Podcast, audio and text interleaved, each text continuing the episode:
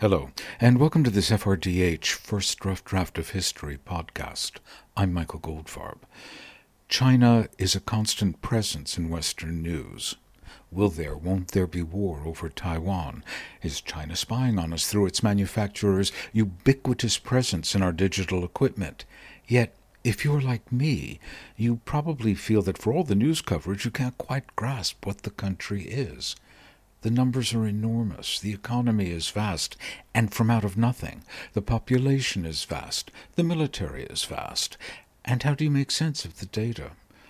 What is the society like that those numbers represent? So, I decided to talk to Isabel Hilton, a journalist with half a century of experience engaging with China, but before you hear our conversation, a reminder.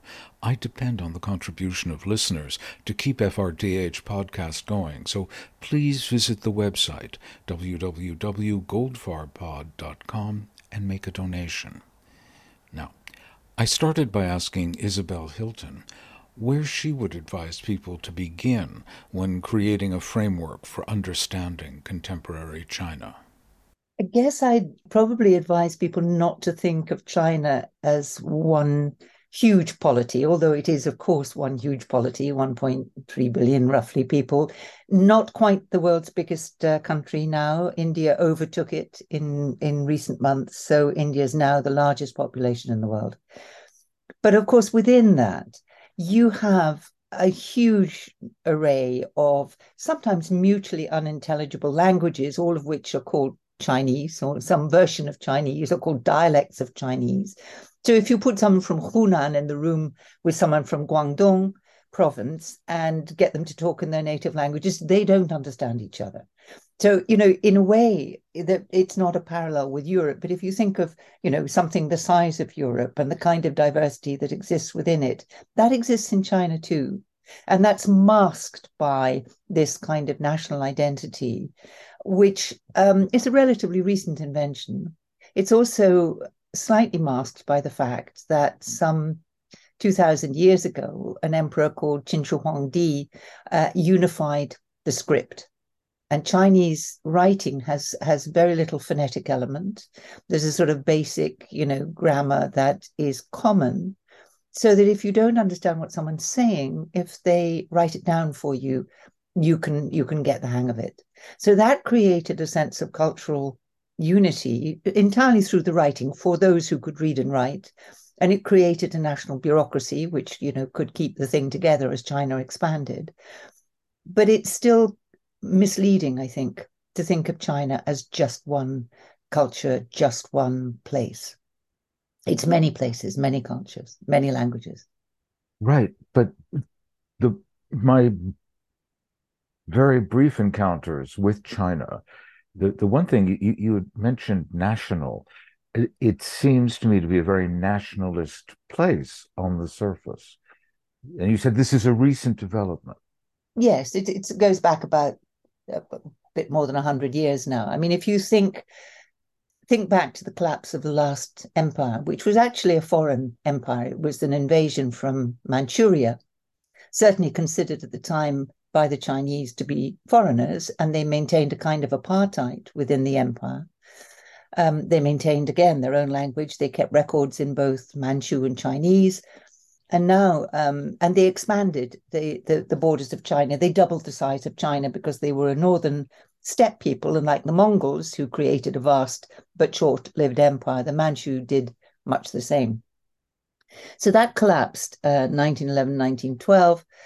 And China then spent uh, most of the 20th century trying to find a form of governance that would um, accommodate this country and a form of, of, of words that would unify people who, under the empire, you know, were loyal to the emperor, but considered themselves also loyal to their province. So if you'd asked a Chinese in 1890, you know, who was he? Where was he from, as it were? He might say that he was um, in, from the Qing Empire, but he was more likely to say that he was from Hebei or or Qinghai or whatever, you know, a, a, part of China where he was born, where his, he drew his identity from. And the thing about empires is that you can have that kind of diversity within empires with the figurehead of the emperor as your glue. But if you take away the figurehead of the emperor, people then don't know what they're loyal to. They don't know what the country is. There was no word for China. China, you know, that word is a is a is a 20th century invention. And so it it's you know, they had to recreate a kind of national identity. And it was a very bloody and conflicted affair. So on the streets of, of China in 1919, for example, with the May the Fourth movement, what people were demanding was science and democracy. And they tried to build a democratic China. It didn't last very long. No, no one ever really got control of it. The Kuomintang, the Nationalist Party, and the Communists then fell out in the 20s very bloodily. The Communists retreated um, up to the to the Loess Plateau after the long march, leaving leaving the Nationalists essentially to fight the Japanese. Um, and after the defeat of the Japanese, the Civil War resumed. And when the communists won that in 1949, they set about imposing a national ideology. And it was a, you know, again, it varied a lot for the first 30 years. Um, but it was essentially um, a communist ideology. It was, you know, we are, this is a, a, a different place because because it is communist and you must be loyal to the party. So whatever your linguistic affiliation, whatever your job, whatever your uh, geographical attachment, the party was what counted. And they set about destroying other loyalties, so destroying other centers of belief like relig- religion or, or civil society, whatever it was. In that first very, very brutal 30 years, which culminated um, with the Cultural Revolution and the death of Mao. So, you know, China as China then in that period became closely identified with the Communist Party. And the Communist Party would argue that it is China and China is it. But it does mask, again, a lot of uh, diversity. Um, the nationalist message, once the communist message was no longer, you know, the dominant message, the nationalist message became the, the main message of the Communist Party. And that's why we have this muscular nationalism now. So China defines itself now against the outside. So there are internal enemies, the Uyghur and the and the Tibetans and and people who don't express their loyalty to the party, and there are external enemies, notably the United States. So uh, that's how it, that's how they hold it together now. Two things. One is, do, do you think that there that it's slightly analogous to the historical development in Russia, which had its 70 year period of union of Soviet socialist republics, in which the whole world went through its nationalist phase and fought world wars and has reached this kind of, I, I think entropy is actually a pretty good word. I mean, I think explains our anxieties across a range of things where we don't go to war, at least in the first world, over national questions. We we settle them through trade and and the post-war settlement the U.S. and the other victors agreed to. But when I think of Russia today, I think of a longing within Russian society for a czar, and so Putin is probably a lot more popular than we, who are upset about the invasion of Ukraine, give him credit for. He probably is, without necessarily maintaining Stalinist repressive measures. And I just wonder if it's an analogous situation in China, where outside the cities in, in 1895, it was pretty much a peasant culture. And now here they are suddenly in the 21st century at the height of modernity with access that grandparents never had to or great grandparents had to modern life and so they accept Xi the as you know a kind of emperor figure and that this becomes a source of pride. This is who we are. We have an emperor and we he stands for us against the world. I, that is a very powerful message and certainly you know you have generations who have been raised and educated with that message essentially since 1989 um, since Tiananmen. And you know it it it it is very powerful, uh, just as it is in in Russia, and I think you're right about that. And the choices that people make, or the preferences, I should say, that people express, depend very much on the available choices. And the party has also been very successful in arguing for years that without the party, there is chaos. Before the party, there was chaos. The party imposed order. The party uh, actually brought 30 years of chaos of its own, but we're not allowed to discuss that anymore. The party starved 40 million people to death in the uh, early 60s as a result of the Great Leap Forward. Another 10 million maybe died in the Cultural Revolution. Um, previous campaigns, the socialist education movement, you know, millions of people died as the party imposed order.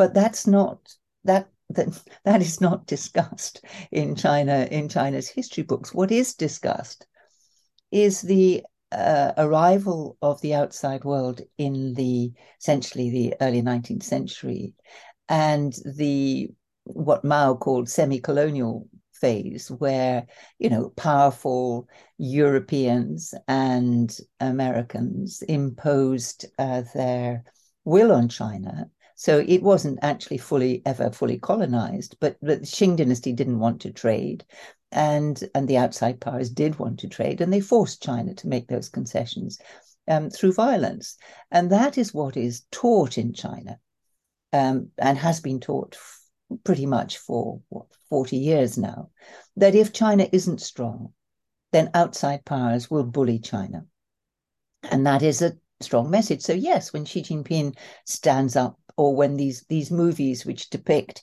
China, you know, um, seeing off American forces or, you know, kind of Chinese fighter pilots, you know, beating the West and all of that, people do get a surge of national pride. And that, you know, that that can't be discounted. But you you talk about the analogies with Russia. There's another analogy with Russia in the early days, which was that in the, the days of the Soviet socialist republics, there was a minorities policy which accommodated all the people inside the Soviet Union who really weren't Russian and didn't consider themselves Russian. And it was a kind of semi autonomous self government kind of theory, which China also had. Um, so when when the People's Republic was founded, you know, you had ostensibly self-governing regions, provinces, whatever, if if there was a, a large um, number of people who were not Han Chinese. So Tibet, for example, was supposed to be, it's called the Tibet Autonomous Region in, in, in Chinese and Qinghai and so on. Um, now we have, because of Xi Jinping's particular nationalism, we have a kind of assimilationist policy uh, where language rights are being demolished. You know, children are being separated from parents and sent to state boarding schools, educated in Chinese, in Han Chinese, rather than in their own language. And so you've got a very, very different approach than uh, you had, which, you know, under, I suppose, under the party, you could consider the party general secretary as the empire ruling over this diverse country as long as it subscribed to one ideology. Now you have the imposition of a kind of synthetic national culture on people who really, uh, you know, didn't speak Chinese, didn't consider themselves Chinese at all. So it's a very different approach. Well, we may get back to um, the ethnic minorities and how they're treated by by the party stroke national government. But what I want to, to move to now is how this nationalism affects the way people do business. A steady drip, drip, drip of stories about Huawei. You know, don't buy a Huawei phone because it, somehow everything you do on the Huawei phone goes back to some super server in the middle of a desert in China, and they'll know what you're doing, and this kind of stuff. And you know, I, I, I again, I find that the, the, news stories are incomplete, that there's something nationalistic in the business, international business competition, which has begun, particularly in this century, between China and the West particularly the United States. Does that nationalism affect the way they the way people do business? We've seen an evolution of this policy. When when Mao died in 1976, China was on its knees. It barely had enough foreign currency to keep its embassies going. Um, Deng Xiaoping comes back. He launches um, a reform and opening up policy. Uh, the 80s were an extraordinary time of, of, exploration of the past, of rediscovery of the outside world. It ended, as we know, in Tiananmen with demands for democracy again, which were crushed. He, he relaunched his going out policy in 92 with a Southern Tour. And then you, you start this um, three decades of double digit growth. China joins the WTO. China's open for business, essentially. And that in, in, in that ecosystem, all kinds of companies grew up, including private companies. They still, you know, had an economy largely dominated by state-owned enterprises, certainly in the first 20 years. But then private companies like Huawei uh, sprung up. And, you know, they, they were very good at what they did. And they could have they could have emerged as multinational corporations, just like any other, were it not for again the party policy. So under Xi Jinping, what we've seen is a sort of securitization of everything. So Xi Jinping has passed a whole series of laws relevant to national security, and they're getting tighter. And and these laws, um, he has reasserted party control over vast parts of the economy, so that any company in China now has to have a party cell, it has to have a party secretary. The party increasingly demands uh, control over um, decision making. Uh, if you don't comply, then you get treated as Jack Ma was, Alibaba was treated, um, or the way the Didi Chuxing when it listed on the New York Stock Exchange without party permission and so on. And all of this in the name of national security. So Xi Jinping's basic argument is the, that that the evil foreigner is out to get us particularly the United States.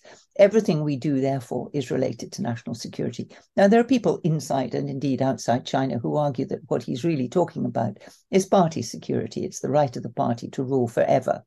And eh, what you're seeing is a kind of increasing paranoia in the Chinese regime, in which you know everyone is is seen as an enemy. And one of the consequences of this is that companies like Huawei, which begin as a private sort of private company. Actually, most of their early contracts were were military contracts, but nevertheless, they operated all, you know, ostensibly as a private company, except that under the national security law, they are obliged to cooperate with the with China's national security services, you know, at any time, and it, it therefore becomes very difficult to separate what is legitimate private enterprise from what is um, a security operation or can be invoked as a security operation at any point. And as time goes on and these security uh, demands become more obvious, then yes, people are very concerned. It wasn't helped by the fact that two PLA officers some 15 years ago wrote a book about the best way to wage war which was that you know why wage war militarily when you'd be defeated when actually you can use trade commerce finance investment you know every other theater is available to you. So you think okay well clearly this thought is around in china. Maybe we should pay a little more attention to it. And when you get to the point where you know we're looking at something like Huawei and and 5G is is part of critical national infrastructure everywhere. Uh, it's like allowing China to build and operate nuclear power plants on our national grid, which at one point David Cameron had promised. And you think, well, that's like a 50 year bet on nothing going wrong between us and Beijing or between our closest ally, Washington and Beijing. I'm not sure I would make that bet then, the, of course, the Western economies found they were so deep into the relationship with China that it wasn't very uh, easy to get you know to to establish a more autonomous uh, set of relationships. But that's what's going on now. But what's interesting again hasn't helped. They've just in the last couple of weeks there have been raids on all kinds of companies that operate in china doing things like due diligence on for investments you know these guys have been the offices have been raided people have been arrested you know it's just it's becoming very very difficult to treat china like a normal trading partner the the picture you, describe it's in other similar kinds of autocracies. You, this is the prescription for corruption. And certainly that's uh, to go back to Russia again. This is this defines Putin's Russia. You can do anything you want, but there has to be a kickback up the stairs and then, you know, into the Mediterranean onto a yacht. And and I'm just wondering, is the, the people around Xi Jinping, are they similarly corrupted yet? Or is this just or is this some kind of genuinely nationalist um, that's that's our motivation here. We get to control what and define what free trade is with China.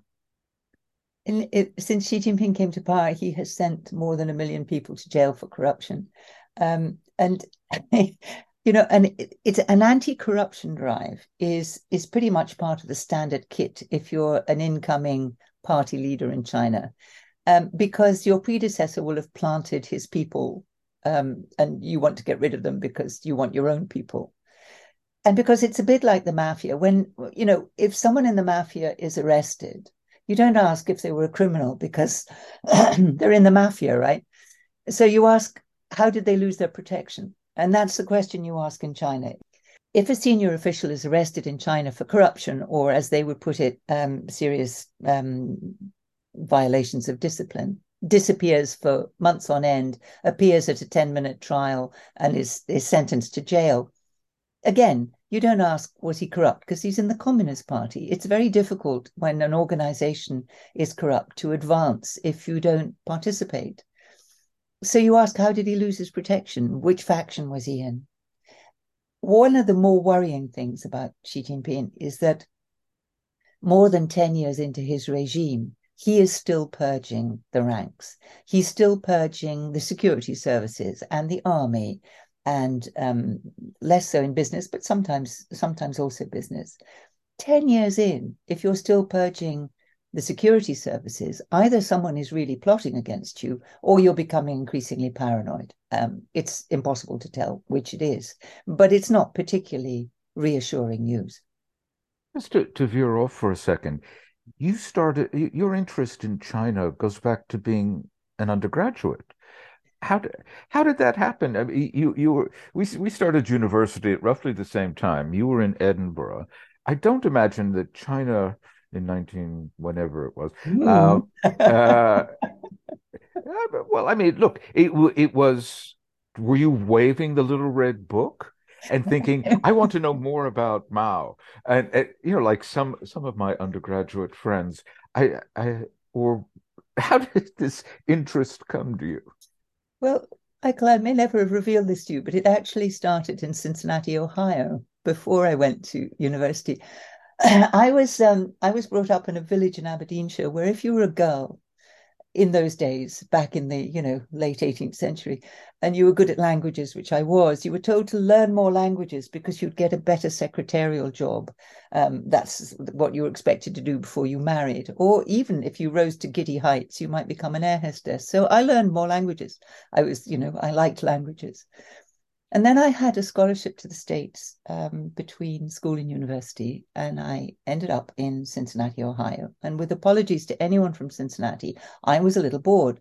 And um, so I thought, how can I get through the year? Um, there was a teacher at the at the high school who was a polyglot who had some language some Chinese language textbooks, and I borrowed those Chinese language textbooks, and uh, and he was, you know, encouraging. So I started teaching myself Chinese for a year. Didn't get that far, but when I got back to Edinburgh, they had just started a Chinese department, so I jumped in.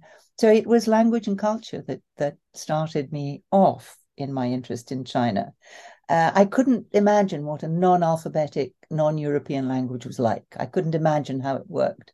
And one way to, you know, answer that question is to learn it. Um, in, in perhaps the most mistimed bit of uh, studying abroad, I then went to, when it became possible, I went to university in China for two years to study literature, which had pretty much all been banned. You know, it was the Cultural Revolution. And so I spent a rather painful two years learning about Madame Mao's model opera and her literary theory. and and had a rather better time working in factories and working on communes, which was also part of student life at the time, because as I say, it was the Cultural Revolution. So it was a very interesting time. And in answer to your question about Mao, I think it it absolutely inoculated me against ideology for life. I have never ever felt comfortable with any ideology that proclaims itself infallible. And that was a very useful thing, I think. When I first moved to Britain in the mid 80s, I knew your byline from Latin America. You veered away from China for a while and used to report from Chile, if, if I remember correctly. I, I did. Well, uh, yes, there weren't any jobs in Chinese. You know, if you think about it, China, China, the, the economy was smaller than Belgium's. It was it was closed off. Um, you could join the Foreign Office, um, which which was difficult for personal reasons because you know being again being a woman. Um, and and or you that was pretty much it. Um, there were about five correspondents in China, Reuters, uh, Telegraph, Times had correspondents, But it's hard, it's quite hard to remember now that China's everywhere, how very shut away it was. So I became a journalist. Um, but because of, of all those early languages, I, there were other choices. And um, and the Falklands War happened. And I was relatively junior pond life on the Sunday Times, but I did speak Spanish. So I was sent off to Uruguay to intercept anyone coming off the islands who might arrive at the port of Montevideo. Um, and when uh, Simon Winchester, who was the you know the the main cor- correspondent covering the Falklands War from Buenos Aires, got himself arrested along with two colleagues in, from the Observer, and I was then dispatched to the world's most southerly courthouse, actually in in Ushuaia and Tierra del Fuego, to try to get these guys out of jail um, and um, which I, I I did my best. I did get them out of jail, but not for three months. And in that three months, I then had to cover the war uh, from the Buenos Aires end of the war. And all of this, you know, it was my first experience of Latin America, and I thought this is kind of an interesting place. And so I went on covering Latin America for eight or nine years, first for the Sunday Times and then for the Independent when it started. But I always kept an interest in China, and I would go back to China when I could. Uh, and as China, you know, changed in the 80s, that became both more possible and more interesting. And so I've I've kept, you know, I have kept my my links and my language and my interest um, despite these diversions. And now, of course, China's all over Latin America too. So, you know, mm. it's quite helpful. It's interesting. Uh, skeptical is the wrong word, but you you have some sense of wariness about China in the world at the moment and where Chinese society is going. But was there a time in, in these last decades when you were able to finally get back to being full time China person where you thought, this is going well, this could be interesting, this is a actually quite a positive development almost. Uh, I think there were lots of moments. Uh, you know, when I when I lived in China as a student, you felt like a bit like a zoo animal because there had been so few foreigners in China for years, and huge crowds would gather and just you know, look at you and discuss you and you know go ever everything you were wearing and the size of your nose or whatever it was. And they were very shocked when if you understood what they were saying and then got embarrassed. So uh, you fast forward, you know, through Deng Xiaoping's opening, and it was, you know, very normal to be a foreigner in China and possible to make friends. And it was a kind of huge discovery of of Chinese society, of public intellectuals, of private intellectuals, of of interesting officials doing their best, of of of businessmen trying to make a living, of migrant workers. I mean, there's just the richness of society and the vitality, actually, despite, you know, it was always a, a totalitarian state, but the degrees of control varied enormously and always did in China. And so you you got it was there, there were times when it was absolutely um, fine to live in China, to pretty much travel where you like, to talk to who you like, and there was a sense of optimism. You know, I would I would say, in the early years of the century, the first decade, particularly of this century, which a lot of China people now look back on as a kind of golden era of possibility, where there had been two decades of very rapid growth already, and there were environmental problems, but people were much better off. And the first time, you know, for, for decades, that each generation had, had markedly more possibility and material wealth than the one that preceded it. So, you know, that, that brings a sense of optimism and possibility to society, and it was very tolerant. So it had got over, sort of got over Tiananmen. Um, all kinds of religious practices were thriving. Civil society was really thriving. So the environmental movement had grown. And there were people in the administration who were looking for support from civil society and indeed from, from the media uh, to try to fight back against um, big industrial powers who were destroying lakes and waterways and that kind of thing. So it was just a society with a sense of possibility. And I, I remember when uh, we're coming to the end of the era of, of uh, Hu Jintao, Wen Jiabao, um, the, that power transition.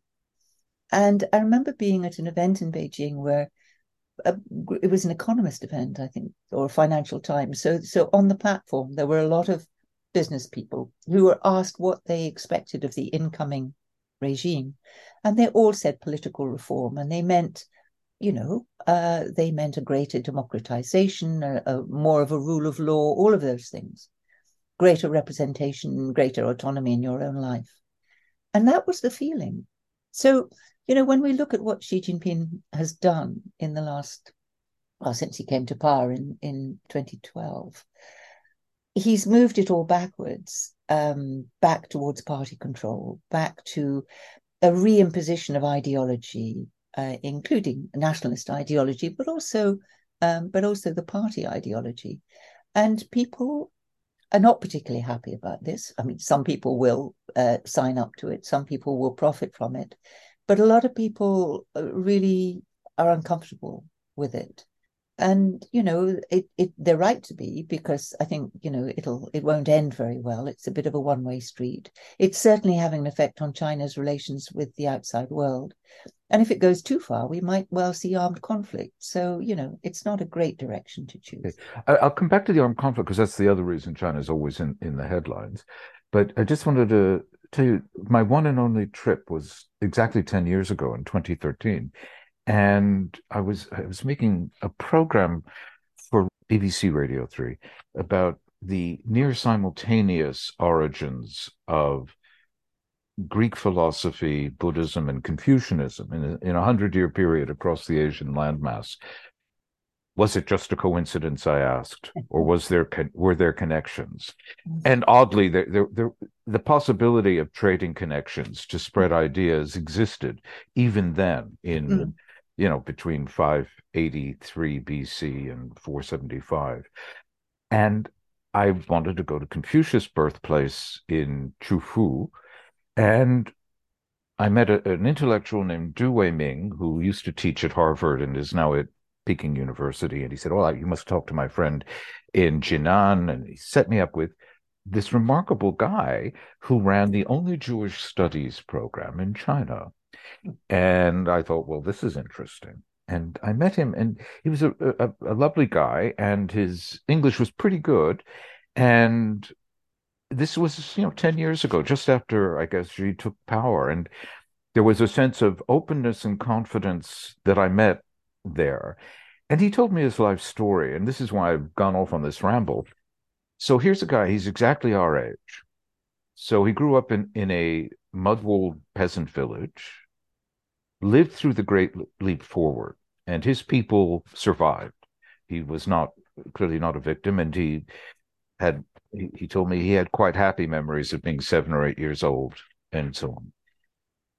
Bright man and had been accepted to university, but it was 1968, and the, so then you have the people waving waving their red books, and yeah. universities were shut down.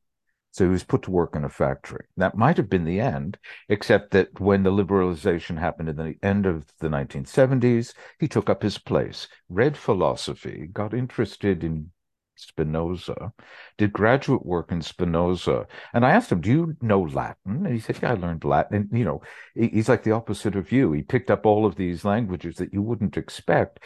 And he was actually translating the Talmud into Chinese.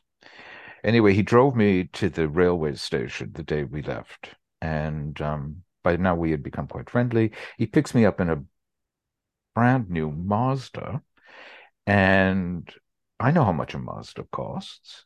It's a good car. And I said to him, this is a nice car. Because, you know, this is the way men speak to each other. nice car, you know. how, you know, how big is the engine, that kind of thing. And he said, no, it's not my car, it's my daughter's. I said, really? He said, yes, I gave it to her for her wedding last year. And my wife has our car today.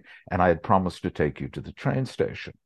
And I, you know, I just thought, this is a man my age who grew up in a mud-walled village, who was able to, you know, a, a year or two ago, afford to buy his daughter an extremely pricey Japanese car.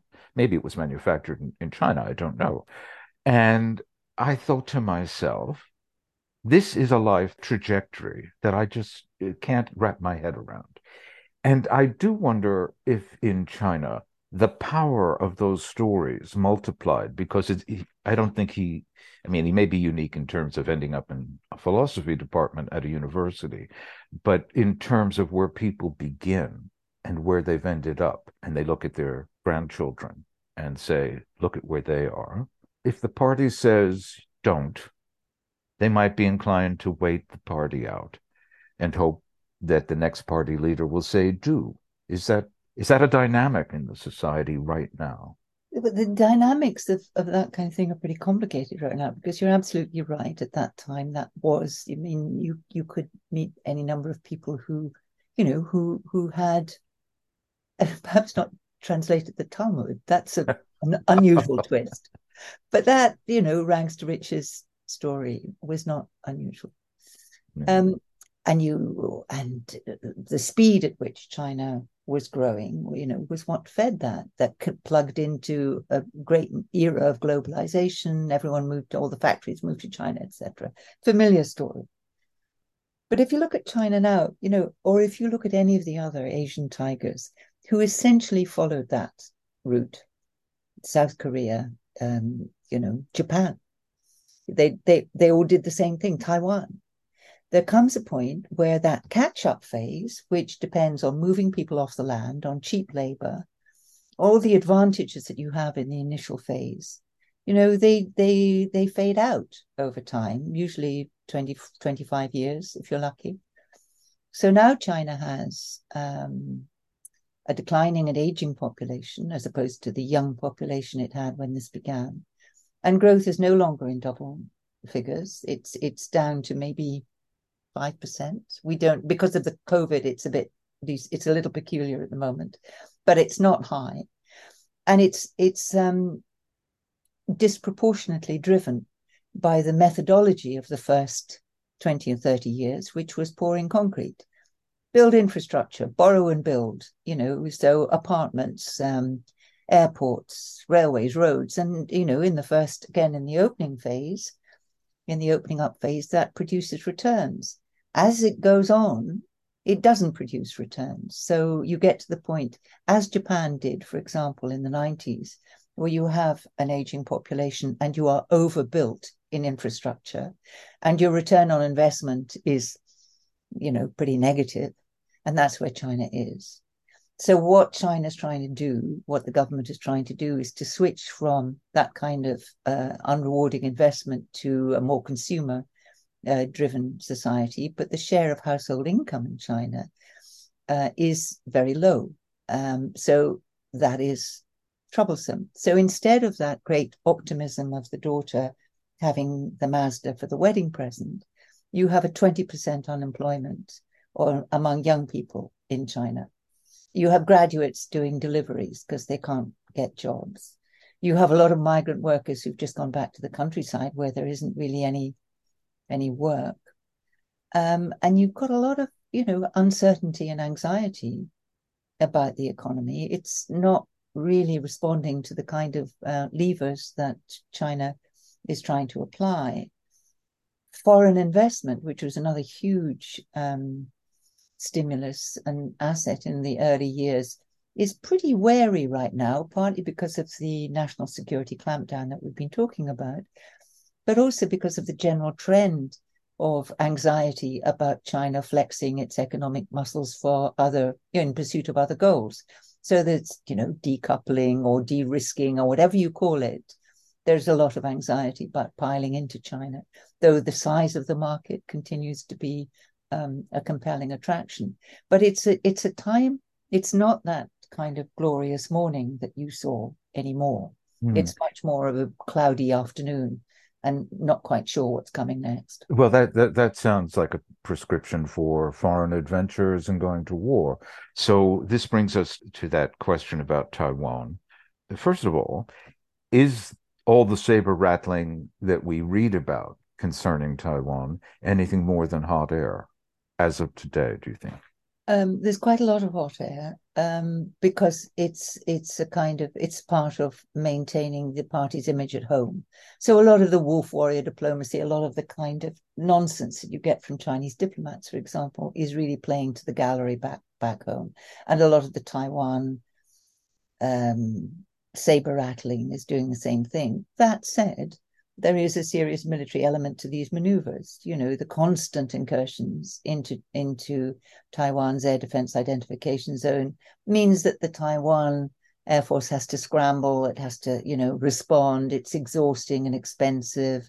You know, testing of missiles, that's all real stuff an invasion would be pretty visible long before it happened. You know, you you you need an awful lot of people to get across the Taiwan Straits and even think of, you know, an, a resisted landing on Taiwan.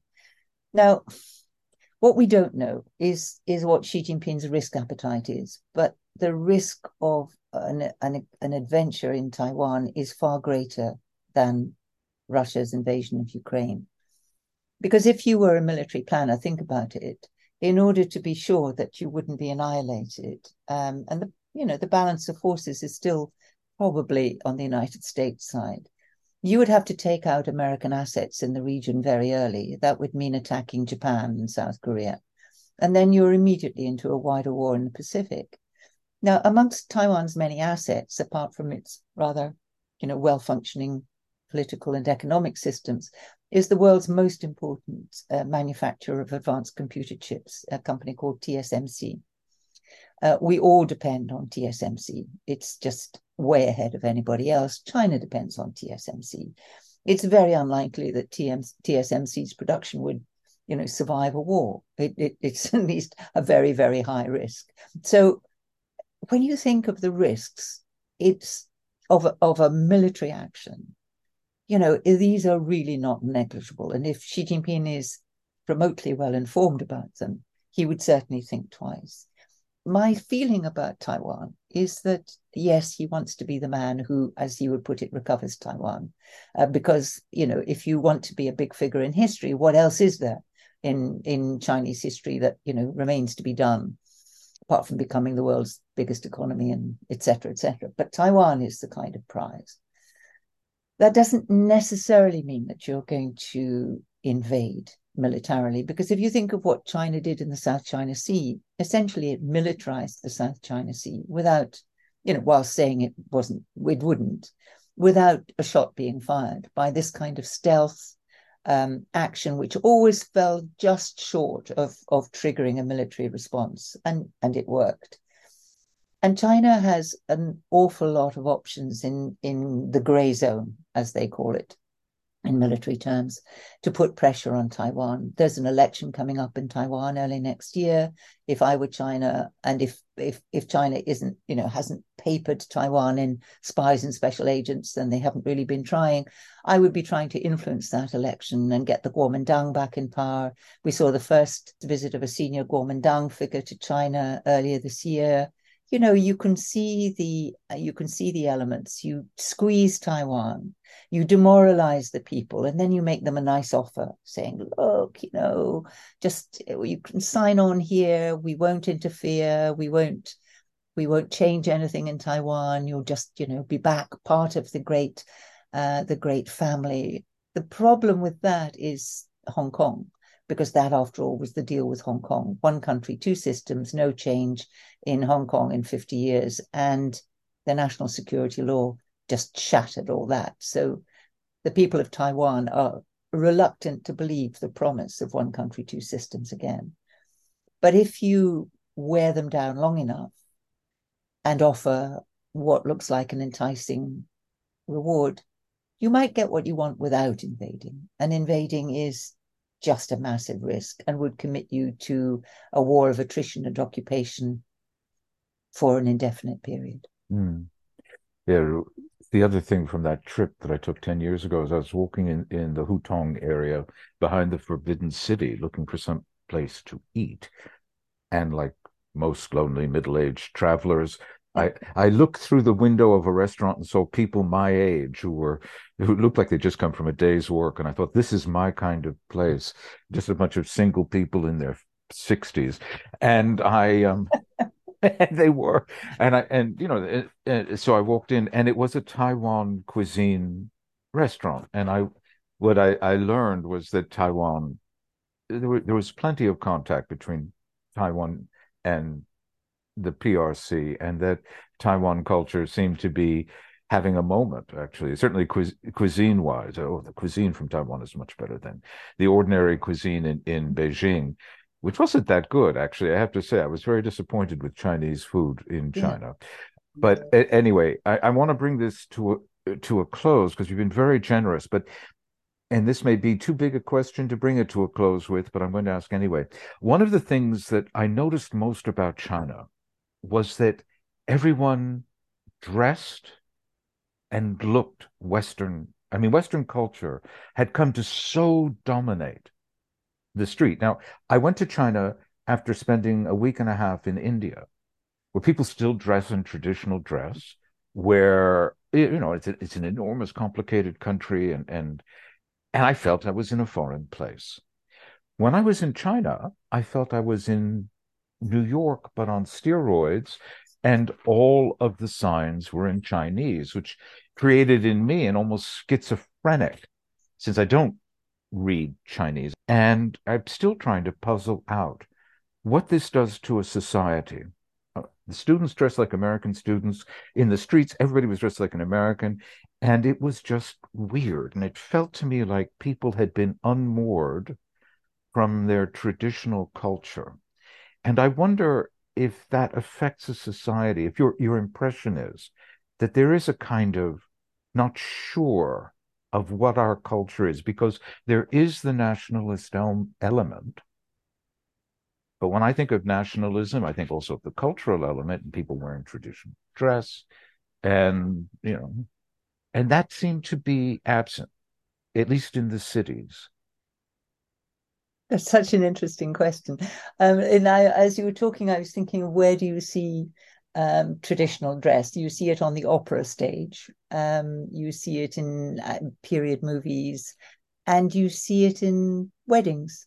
Actually, um, still, uh, not every wedding, but quite a lot of weddings are again entirely Western, with the bride in white with a veil and the and the groom in in um, in in a morning suit. So but the, you do get one or two. Whereas in Taiwan, you get far more actually of traditional Chinese dress. But I think this, you know, in on mainland China, this is this goes back to the question of what it is to be modern, what modernity is. And for most of the 20th century, for all China's proclamation of its age old civilization, all the big ideas were Western you know the culture was heavily influenced the literature was heavily influenced by the west. One of the big hits in in early 20th century china in the theater was uh, was nora the, the ibsen um, ibsen's play about um, the doll's house. Yeah yes exactly the doll's house. Um, uh, you know you had a Marxist regime banning foreign ideas in universities. You think, okay, one brave professor did say, does that include Karl Marx? You know, so so there has been a confusion in China about about about westernization and modernization, and and that went pretty deep. One of the aspects of Xi Jinping's kind of retooling of Chinese thought is to um, is to invoke traditional culture, unlike Mao Zedong, who, as we remember, attacked Confucius, as did former intellectuals. Um, early intellectuals in the Republican period also attacked Confucius because they saw the whole Confucius system as the they saw in that the explanation for China's backwardness. So Confucius was out. Mao Zedong attacked Confucius because you know he was an iconoclast who was always trying to tear up um, traditional culture. The Cultural Revolution attacked the, the four olds, and one culture was one of them. Whereas Xi Jinping is trying to establish a kind of story of exceptionalism which rests on the claim to a continuous civilization, which goes back 5,000 years. Well, you know, I, we could maybe devote another podcast to why to to the to the the problems with that theory but yeah okay um, that's what he's invoking um, but as you say, it doesn't include dressing differently, um, or or you know, Western movies, Western literature, Western music. They've all had an enormous influence on China, and we'll see. Uh, there is uh, now a Chinese movie industry, severe restrictions on on the number of foreign films that can be played in China, and maybe you will now see the emergence of a kind of modern version of a Chinese culture. Certainly, the regime argues, but this is part of its kind of diplomatic push, its push for influence in the world, that you don't have to be westernized to be modernized. Uh, look at China, they say, we did it. Well, up to a point, but there is, a, as you say, a recovery of culture um, necessary if that claim is to be is to be credible. So we'll see. Well, maybe there is another podcast. You've been very, very gen. Maybe you've been very generous, Isabel. I really appreciate your time. So thank you very much. It's been a real pleasure, Michael. Thank you for thank you for having me. Thank you for the conversation.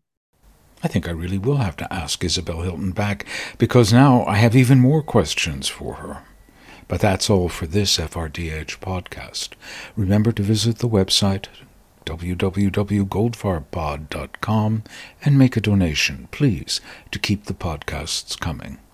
Thanks.